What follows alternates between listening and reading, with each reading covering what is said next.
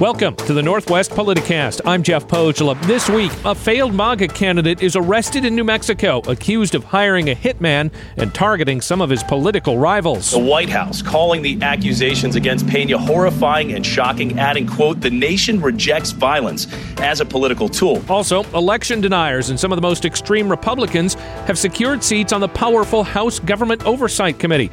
Plus, the evangelical right is souring on Donald Trump they seem to have found an alternate candidate for 2024. We'll also have a legislative update and how city council meetings can go south. Open public meeting. I don't mention her name. Stop the clock. Hold on for one sec, sir. So you've been asked to be removed. He's been told to deviate and be disruptive. So you are excused, sir. Please, security, escort him out. Yes, sir. Okay. Have a good night, sir. All of that coming up this hour, but first, another significant change at Seattle City Hall. A fourth member of the Seattle City Council has decided not to run for re election, and arguably is the most controversial member of the City Council. Kshama Sawant announced this week that she is done. Joining me now is KOMO TV's senior reporter, Chris Daniels. Thank you so much for joining us. And uh, first off, welcome to the KOMO family. It's great to be here. And so you had a chance to interview Kshama Sawant. What was the reasoning behind her decision? I don't think we got a straight answer on that. Uh, I think I asked the same question four different ways at her announcement that that really was about this national organization that that she's launching for workers' rights, and, and buried within that big announcement. Oh, by the way, she's not running for reelection. Uh, she wouldn't talk about, uh, frankly, w- the timing behind all of this, why she's making the decision now. I asked the question about the recall in 2021. She avoided that and and tried to turn the question around. But I, I think if you look around the landscape and, and how these announcements are normally made, it, they're normally made in the January before a, a big civic election, and, and we have a primary mm-hmm. later on this year and a general election, uh, obviously, or an election uh, in in this year. So uh, we've seen the council members starting to position themselves, whether they're going to run for reelection or not.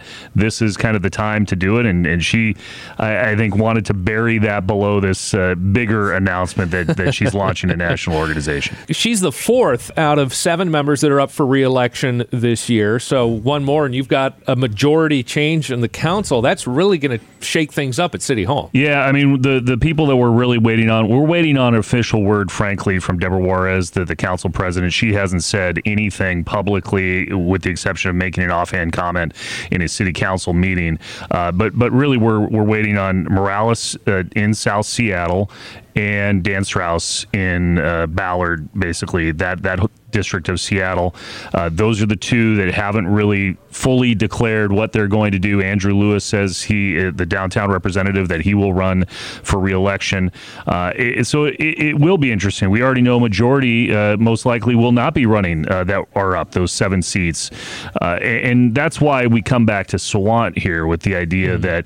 that she is the has been for now a decade the the straw that stirs the drink in Seattle. She is the one that I think you could make the case case outside of the city of Seattle. She's the only elected official that people really know or or have seen on TV, and and because she has tried to take uh, her role on a, a larger scale, I think people outside the city of Seattle know it, and and it comes back to uh, issues that are are really bigger than the city of Seattle, like police recruiting. How do you mm-hmm. recruit people to a city uh, where the climate perhaps is not what it is in other yeah. cities, and that traces back to Councilmember Sawant and the makeup of the council. And not a lot lot of her proposals really got through, or at least some of her more extreme proposals. But what she was effective at doing was kind of pushing that Overton window, getting the city council to shift further and further to the left over those 10 years that she's been in office. I, it's hard to imagine that even in that District 3, Capitol Hill, that is so left leaning, that you're going to find her replacement to be any further left than she was. Yeah, I, I mean, you can make the argument. Uh, I think watching her career now play out over the course of a decade, she was far more effective in the first half of her time in office than she was in the second half. Meaning, uh, when you talk about renters' rights and you talk about specifically fifteen dollar hour minimum wage, she needs to be credited with the idea that she was the one who started that discussion mm-hmm. in the city of mm-hmm. Seattle. She she got the state on board. She got county uh, leaders on board. I mean, she really did have a movement there. But what you saw here, uh, and, and, you can also base this on just the elections uh, that she was involved in. She she likes to point out that she won four elections. The second time around, after she was elected, she won going away. Third time around, it was a street fight, and, and the recall was a street fight that she only won by 300 votes. And I think that speaks to the, the kind of polarizing figure that she did become, and and she did become an isolated figure on that Seattle City Council. There were a lot of eight to one votes uh, where she would just vote no because she wanted to make a statement, a, a, long, you know, statement in front of the council about the issues that, that she felt were important that weren't even really germane to the discussion.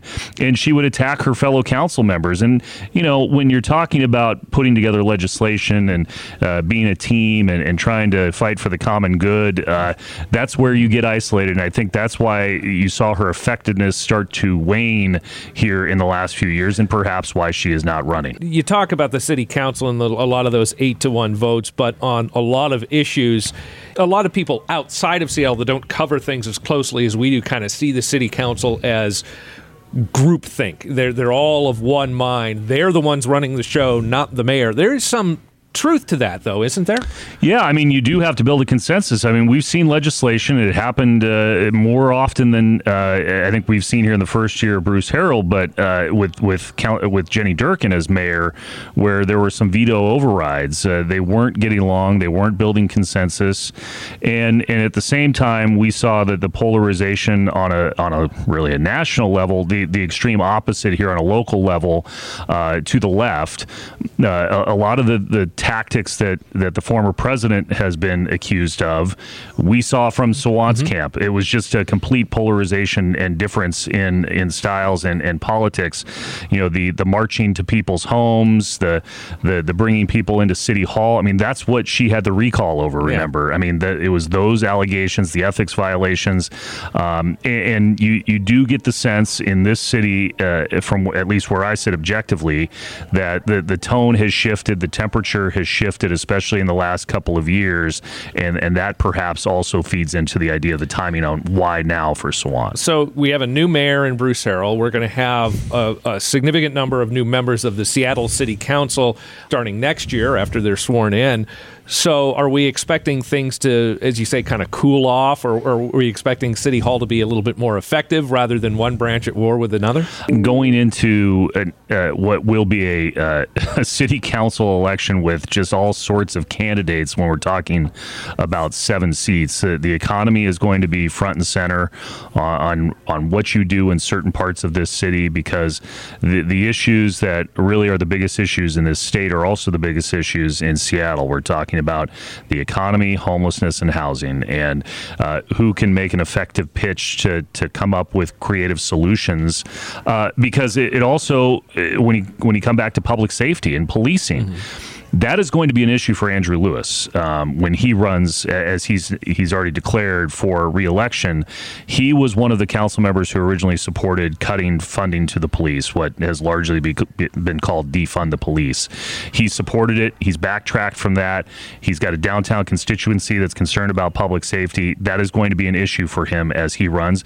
It'll also be an issue for Tammy Morales and Dan Strauss if they decide to run, because that is, uh, as you know, uh, a city is is short staffed in the police oh, yeah. department and and how they figured that out going forward I think is going to be a campaign issue. Going back to Sawant, uh, the one thing that really impressed me aside from her politics about her is she had this incredible ground game and getting out the vote, canvassing, going from door to door to door.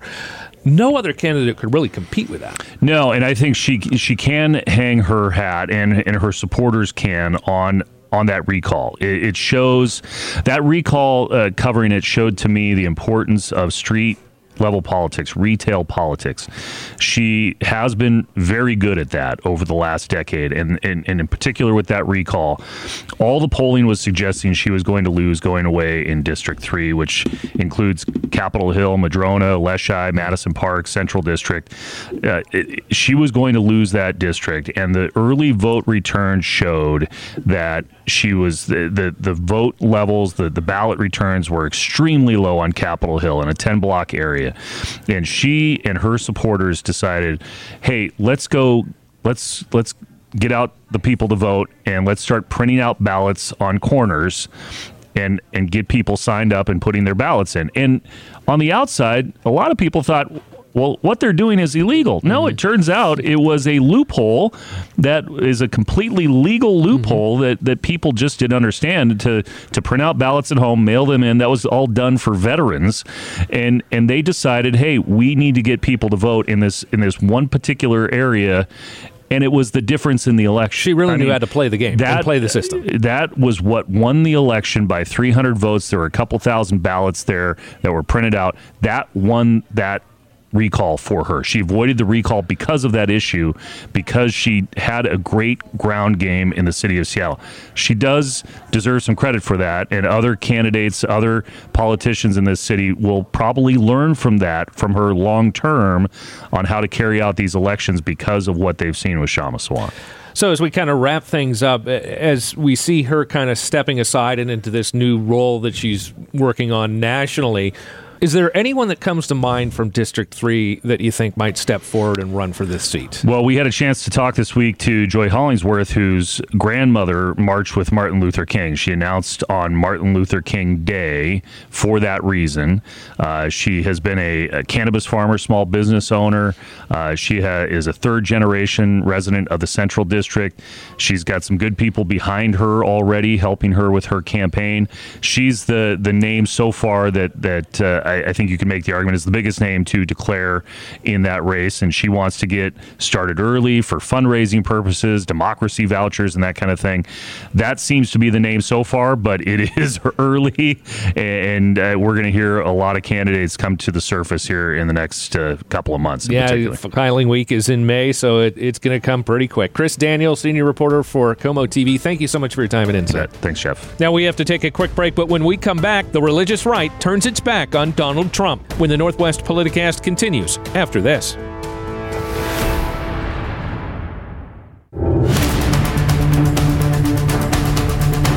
Welcome back to the Northwest Politicast. I'm Jeff Pohjola. Well, the GOP has long been the party of the Christian right, and oddly enough, Donald Trump, the former president, had a lot of support from the Christian right, but now they seem to be breaking from him with an eye towards Ron DeSantis, governor of Florida. So, what exactly is going on here? Joining me now is Hannah Knowles. She is a reporter for the Washington Post who has been writing about this, and it seems that there are some cracks in former President Donald Trump's Christian armor there. Yeah, and we really saw that this past week um, when uh, his former Vice President Mike Pence he had held an event um, with a prominent pastor, a longtime evangelical ally of Trump, Robert Jeffress. And, you know, Pence is weighing a 2024 run, and he's on this tour of megachurches and really trying to speak to um, this Christian right community that he helped kind of bring onto the bring on board with Trump when people were skeptical of him. And so I think we see a lot of people you know, competing for that group now, and, and they know that they'll have options in 2024, and they're interested to hear them out. It always seemed kind of odd to me that President Trump, who is by all outward appearances not very religious at all, had this deep loyalty from the Christian right. Yeah, no, it was um, it was really striking the disconnect too in 2016 between um, you know some evangelical leaders who who were really um, divided over his his candidacy and felt like in some cases he was immoral or um, you know they didn't trust him on social issues and the divide between that and uh, evangelical voters um, specifically right leaning and, and especially white evangelicals because they really um, came out very strongly for Trump and liked what he was talking about. Um, so I think you saw a little bit of um, kind of the leadership being led a bit by um, the voters, um, but the, but there were a few um, you know prominent pastors and names that came out for Trump. You mentioned Mike Pence. Obviously, that was a, a pretty smart political move on Donald Trump in 2016 to pick him as the running mate. Yeah, and you saw, for example, some anti-abortion groups who had said you know, during the primary, please pick anyone but Trump um, as the GOP nominee. Um, they ended up coming around to the ticket, and they said at the time, you know, part of this is because, um, you know, we, we trust Pence on this issue, and we know he has um, deep connections in this community. Um, but over time, um, you know, as I think you know, evangelical leaders, Catholic leaders saw what Trump was able to accomplish for them in office by reshaping the Supreme Court. They really became pretty enamored of the administration. Um, but now, uh, you, know, people are doubting if Trump can win again. Um, you know, Governor DeSantis is looking pretty good to a lot of GOP voters, and there's, you know, there could be more than a dozen people um, throwing their hat in the ring. So there's just more people to choose from now. You mentioned the Supreme Court, obviously Roe v. Wade and the overturning of that with the Dobbs decision, pretty big for the Christian right.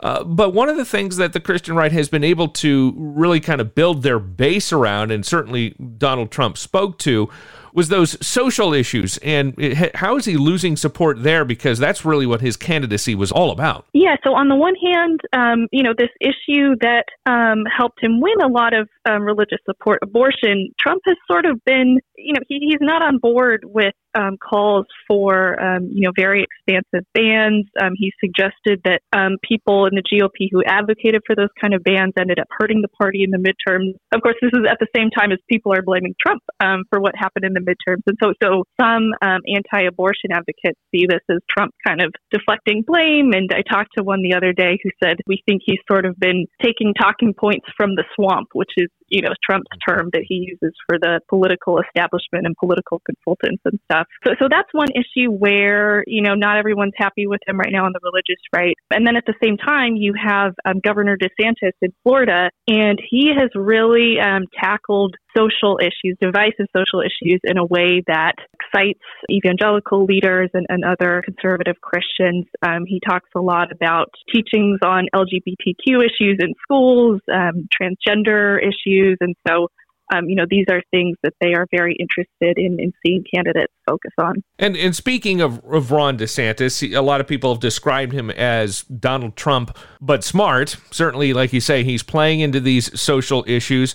But one thing that both he and the former president tend to do is they like to pick fights. Yes, definitely. And so I, I think, yeah, that's one of the reasons that, you know, DeSantis has emerged as one of the most formidable potential challengers to Trump in 2024 because, you know, the, the same people that liked Trump for being a fighter, even if they didn't, you know, like how he conducted himself all the time, they can now look to DeSantis as this guy who has kind of the same you know, I'm a fighter, combative vibe, um, but he's, you know, he's more polished and he doesn't have the same baggage for a lot of people. What other contenders are there for the GOP primary that some of the evangelical right may be looking at? I think, um, you know, a lot of people really respect, um, of course, I mentioned Pence um, because of just how central he's made his Christian faith to his political identity. People are interested in Mike Pompeo, who was the Secretary of State um, in the Trump administration, and he talks a lot about faith as well. It's a very long list. Um, you know, Nikki Haley, another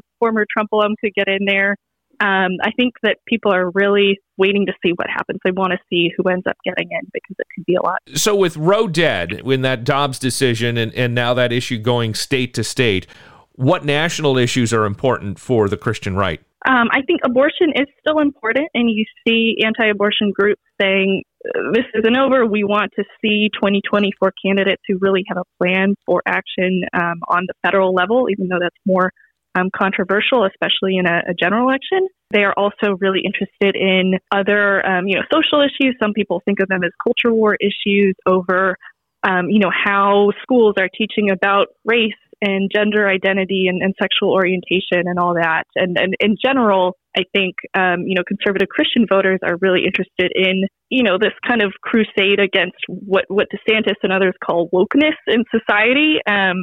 And that they have this sense that their um, religious values are under kind of secular liberal attack, and they want to see people pushing back on that. All right, Hannah Knowles, correspondent for the Washington Post. Thank you so much for your time and insight. Thank you. We have to take another quick break, but coming up next, the use of political violence. A failed candidate allegedly hires a hitman to target his opponents. When the Northwest Politicast returns in just a moment.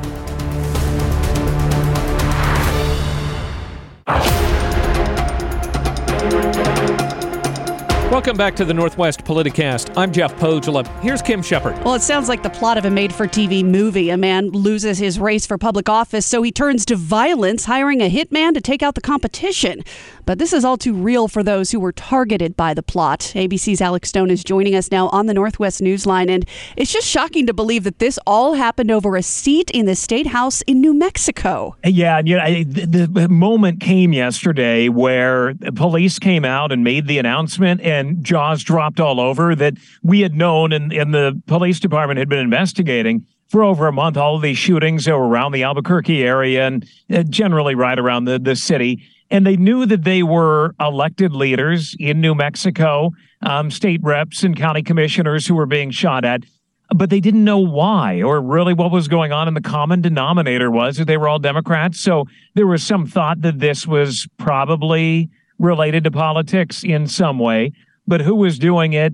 Uh, you know, who had been radicalized to the point of carrying something like this out?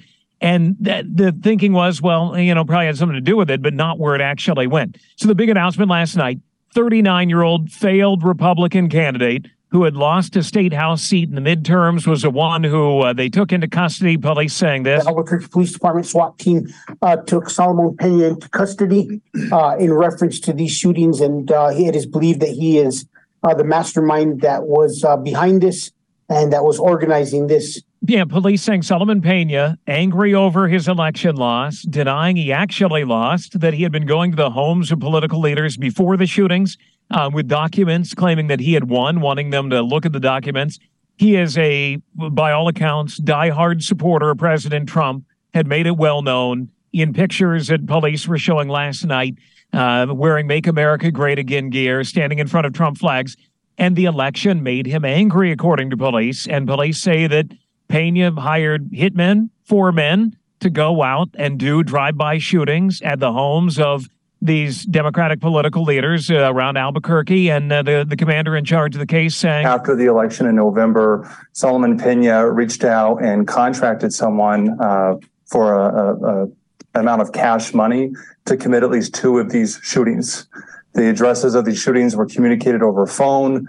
Within hours, in one case, the shooting took place at the lawmaker's home. And in one of the cases, bullets went through the bedroom of a lawmaker's 10 year old daughter's bedroom. She was not hit, she was asleep in that room.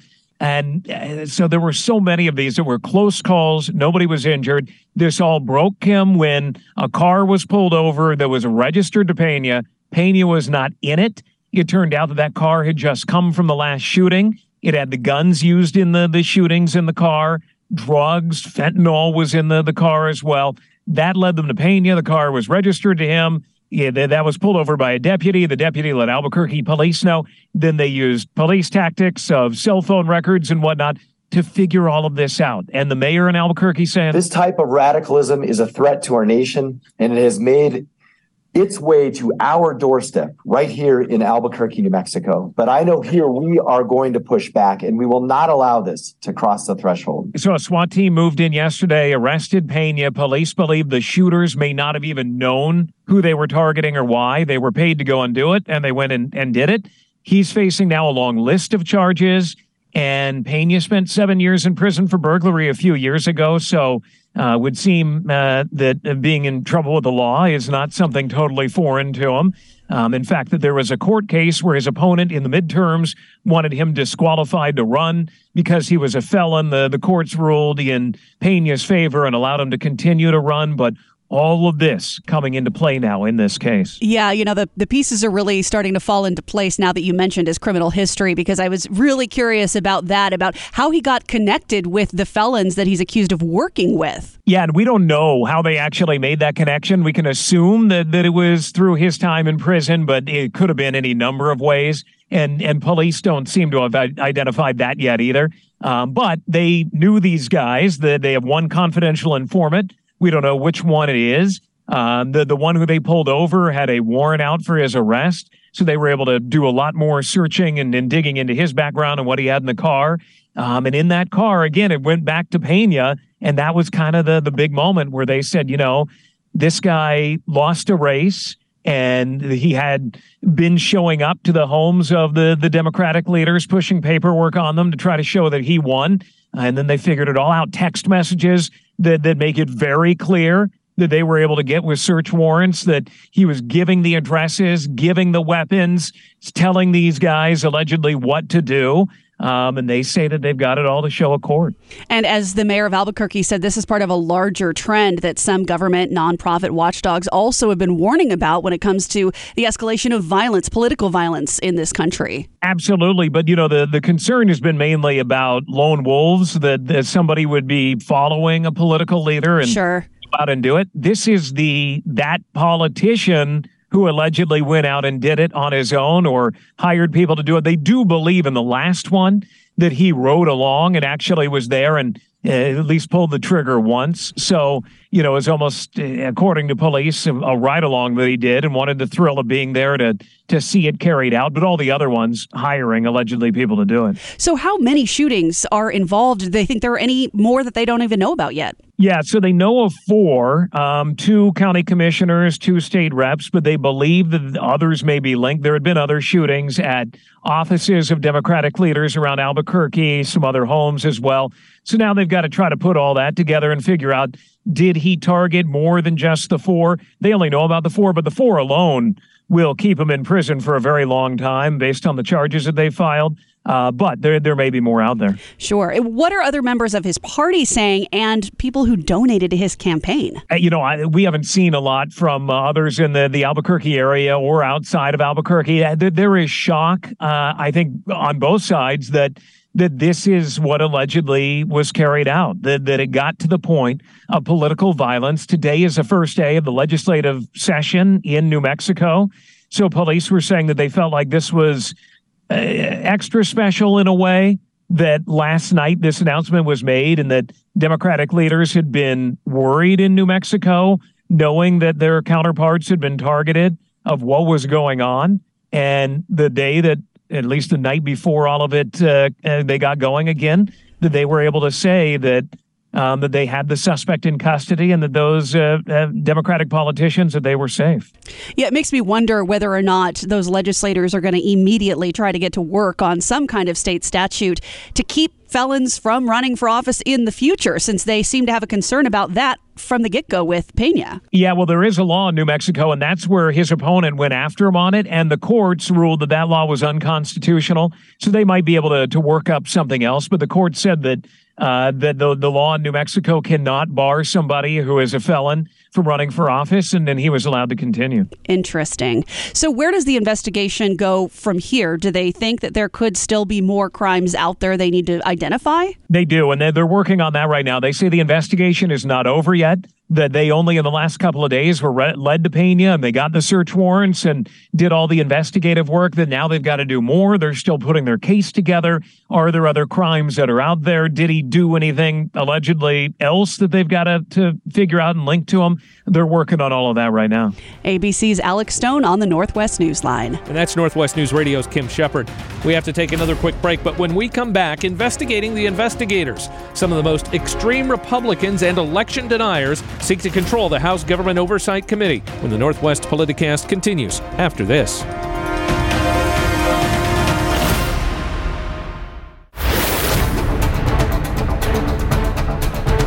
Welcome back to the Northwest Politicast. I'm Jeff Pohjola. Once again, here's Kim Shepard. Handing the keys of oversight to the most extreme MAGA members of the Republican caucus. That's how the White House is describing the seating of some election deniers on the House Oversight Committee. ABC's Justin Finch is on the Northwest Newsline, and this isn't the first time there have been some controversial choices for congressional committees. Is this any different? This might be different only because we're seeing the White House really kind of strike a tone before this committee gets to the real work uh, that it's set out to do. We know they already a framed part of their work uh, in this Congress will be around the Biden administration, also the president's son, Hunter Biden. So when you think about this statement and frame it within the context, we are being set up for uh, a very combative two years. Um, as you mentioned, the White House, without naming names here, uh, says that Republicans are handing off the keys of oversight to the most extreme MAGA members. You might be asking, without naming the names here, who are they talking about? Well, this does come after the announcements of a few bold faced House Republicans Marjorie Taylor Greene of Georgia, Paul Gosar of Texas, Lauren Boebert of Colorado. All of them now on the House Oversight Committee. We saw Taylor Greene and Gosar become stripped of their seats in the last Congress for making extremist comments, many centered around January 6th. So the White House now saying, explain yourselves. How can you put these people on your committee and talk about transparency when some did not comply with the January 6th Select Committee? Have we heard a response from Republican leaders yet? Uh, not as of right now. As you might imagine, uh, this has been just the, the latest fire here on Washington's Capitol Hill with the addition of not only the records investigation going on right now, which the House Oversight Committee is all over, and of course, that looming debt ceiling as well all these things kind of cooking together right now. And also, among those new appointees, George Santos, the embattled New York congressman, many saying he should not hold office at all. Well, he is now on the Small Business Committee and the House Science, Space, and Technology Committee. And on a side note, talking about Santos, what is this about one of his staff members possibly pretending to be a staffer for Kevin McCarthy? And uh, the House Speaker made allusion to that yesterday and, and said that was quickly handled. Uh, you know, it's really interesting seeing how they are having to negotiate the George Santos of it all. We know there are probes now at the federal and state level trying to get into who is George Santos really? Where's his money coming from? And how did he get this far to be elected to Congress? These are questions being asked more loudly now because there are people who are saying they raised the alarm very early into this. We had one man coming forward saying that he used to be a roommate of George Santos and never knew him by this name. It kind of all comes down to to this very kind of like uh, fractious deal that Kevin McCarthy struck to be speaker. He had to be able to sway many different points of view within his own party and now they have that that motion to vacate, which can be called by one member at any time. So every day, Kevin McCarthy is literally stepping on thin ice in Capitol Hill as we stare down things like these committee assignments from the White House, the debt ceiling, and other things to come. This is someone who could very easily lose his speakership. So the support of a George Santos at this point is something he has to hold with value. ABC's Justin Finch on the Northwest Newsline. And that's Northwest News Radio's Kim Shepard. We have to take another quick break, but when we come back, the endless entertainment that is the public comment period at city council meetings. Damn Nazi, Gestapo, democracy, fascist. When the Northwest Politicast continues in just a moment.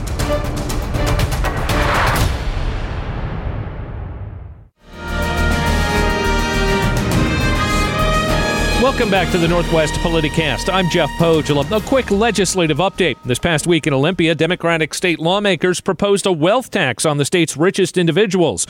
The bill is being sponsored by Senator Noel Frame of Seattle. We are going to fund our future by enacting a narrowly tailored property tax on extreme wealth derived from the ownership of stocks, bonds, and other financial assets. Now, Democrats say it would only affect about 700 Washington residents, levying a 1% tax on all assets, though the first $250 million would be exempt.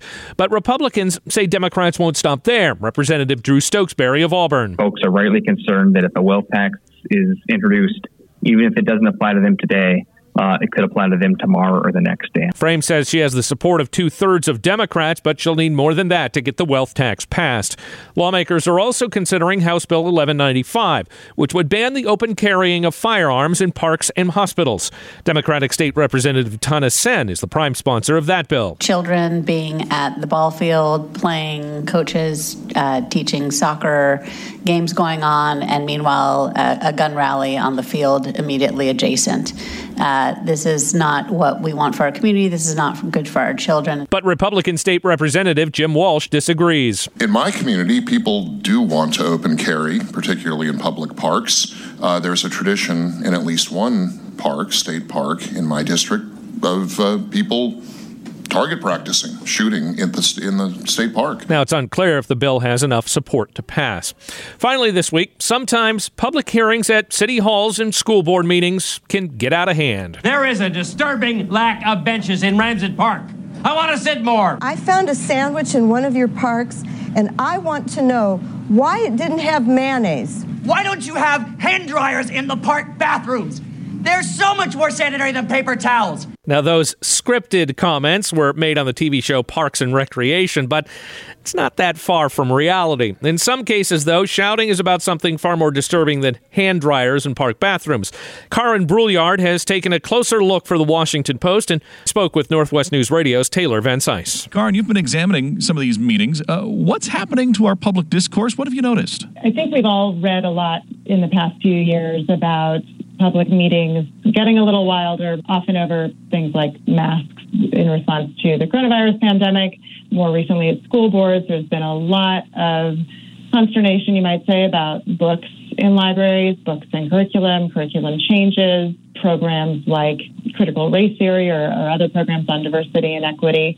Um, and there's just been an increasing interest in local politics, which all the officials I talked to generally thought of as a good thing. But what's happened is that some of the passion over these topics that are really socially divisive um, have bled into the public comment portion of these meetings and made them sometimes much more unruly than they used to be. And public is the key thing here. They're public meetings run by public employees, and sometimes reporters like you or, or me when I was covering City Hall meetings are bored to tears by the six hours they have to talk about horseshoe pits, which is a true story that I'll save for another time. But but how are the these officials trying to rein in what can sometimes turn into a circus? You know, most places have a public comment policy, sort of how they, you know, that just dictates how do they call on people, how long do people have to speak, what topics you know, might they be able to speak on? In some cases, it's agenda items only. In some cases, it's come and talk about whatever you wish.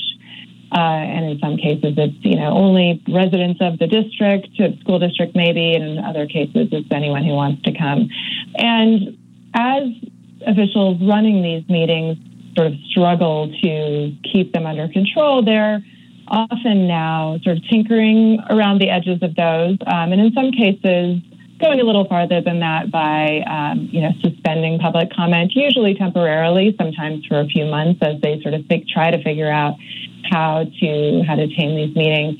Um, in a lot of cases, you know, shortening the amount of time people had to speak, um, limiting the number of times people can speak per meeting, and in some cases, even you know, taking meetings back to being virtual, like they were during sort of the height of the pandemic, just to kind of keep people out of the room and keep people from fighting with each other or shouting during the meeting. And whether or not these restrictions work in the short term, are they legal? That's where we get into a little bit more gray area. And I'll leave that to our listeners to read in your latest online at WashingtonPost.com. Karin Brulliard with us. And that's Northwest News Radio's Taylor Van Cise. And that will do it for this episode of the Northwest Politicast. If you like the show, please leave a rating and a review in Apple Podcasts. For more, be sure to check out our other shows, such as Northwest News This Week, Life Beat with Marina Rockinger, and Puget Sound Now with Bill Swartz. All are available at NWNewsRadio.com or on your favorite podcast app. I'm Jeff Pohjola. Thank you for listening and have a good week.